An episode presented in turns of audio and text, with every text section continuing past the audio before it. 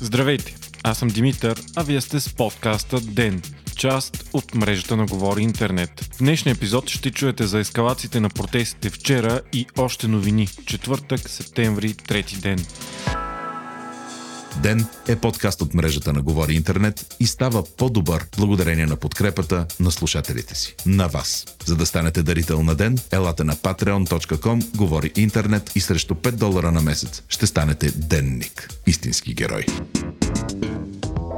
Вчерашният протестен ден, 56-ти подред, премина с най-много насилие, ескалация и сблъсъци с полицията до сега. Той продължи рекордните 14 часа активни протестни действия без прекъсване. След случилото се вчера през деня, когато жандармерията пръска с лютив спрей и много хора потърсиха лекарска помощ, вечерта премина още по-брутално. До около 21 часа протестът преминаваше мирно. Броят на хората е неизвестен, но множество кадри показват за многохилядно мнозинство, запълваща голяма част от пространство на жълтите павета между Мария Луиза и старата сграда на Народното събрание. С падането на нощта обаче протестът рязко ескалира и последвалите събития са невъзможни за преразказ. Множество любителски и новинарски записи от мястото на събитията показват десетки сюжети от различни ъгли. Сблъсъците с полицията започват, когато няколко десетки души, очевидно провокатори от футболните агитки, започнаха да обиждат и замерят полицаите с всякакви предмети, включително тежки павета и множество пиратки и бомбички. Малко по-късно последва изключително добре координиран штурм от страна на жандармерията, която към този момент около 22-23 часа наброяваше хиляди. Полицията раздели и разпръсна протеста пред бившия партиен дом и освободи изцяло от протестиращи периметърът около така нареченият триъгълник на властта. Беше изкарано и водно оръжие. Последваха множество сблъсъци между протестиращи и полицаи в различните краища на центъра на София. Очевидци разказват за решителността на жандармерията да прекрати изцяло протеста и за разгонване на хора в широк периметър и дори около Народния театър.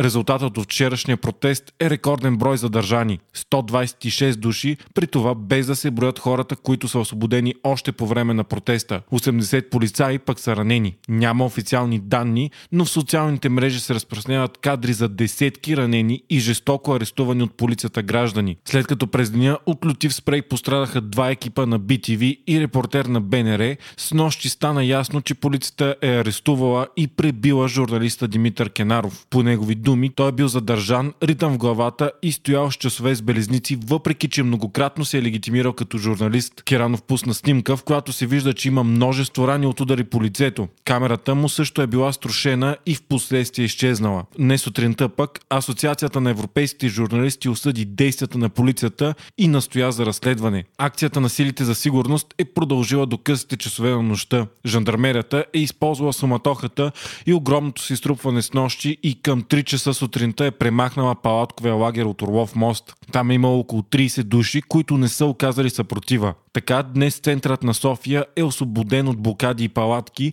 и автомобили могат да преминават свободно по Орлов. Премахнат е бил и палатковия лагер пред общината във Варна, който парализираше централната част на града. Протестите в момента продължават през градата на парламента, но са по-малобройни и спокойни в сравнение с вчерашните по това време. Само часове след един от най-бруталните и масови протести в новата история на България, ГЕРБ излязоха с официална позиция, че управляващата коалиция вече няма да говори за оставка и за тях дебатът по темата е приключил. Това обяви депутатът от ГЕРБ Тома Биков, който каза, че оставка няма да има именно заради ескалиралото вчера напрежение. По думите му, МВР са опазили реда въпреки риска за живота си. Биков каза, че насилието е от провокатори от агитките, които са организирани от Васил Бошков. Политическата отговорност за случилото се пък била на президента Трумен Радев. Валери Симеонов от управляваща коалиция заяви в интервю пред Нова, че ако от самото начало на протестите е било подходено, цитирам, по-твърдо и здравословно, е нямало да се стигне до събитията от снощи. Той също смята, че зад насилието с нощи стоят агитките и президента Трумен Радев. Вежди Рашидов от ГЕРБ пък заяви в парламента днес, че е бил поразен от гледката след махането на палатките. Тя да предизвика само погнуса, защото имало само мърсотия и самоделни бомби. Той апелира властите да връчат сметката за разходите на организаторите на тези метежи. Отговорността била изцяло на онова безотговорно и бездарно трио, каза Решидов, визирайки отровното трио. Вчера пък, в последният момент, ГЕРБ успяха да внесат нужните 120 подписи на депутати за обсъждане на новата конституция. Управляваща коалиция разполага с 116 гласа, като останалите са дошли от независими депутати и воля. ГЕРБ са сключили споразумения с ВМРО за включване на някои от предложенията им в конституцията и за провеждане на референдум за други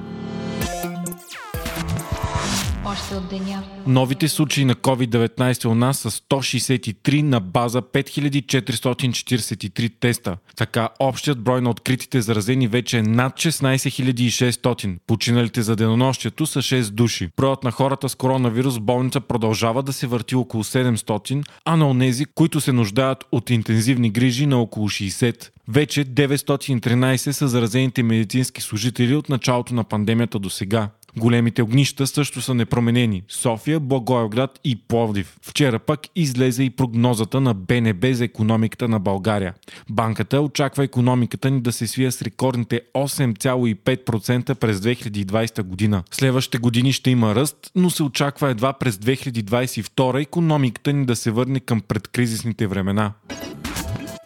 Вчера Германия оповести, че руският опозиционер Алексей Навални е бил отровен с вещество от групата Новичок. С такова вещество беше отровен в Великобритания преди две години и бившият руски шпионин Сергей Скрипал.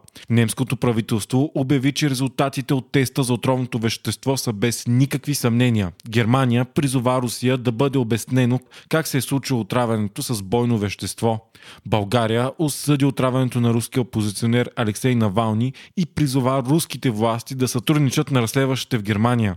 Отравянето беше осъдено от Европейския съюз, френския външен министр, премиерът на Великобритания Борис Джонсън, кандидатът за президент на САЩ Джо Байден и други видни световни лидери. Алексей Навални изпадна в тежко състояние при полет от Сибир към Москва на 20 август, а по-късно беше транспортиран за лечение в Берлин. Навални е най-известният и яростен опозиционер и критик на Владимир Путин и управляващата Русия партия.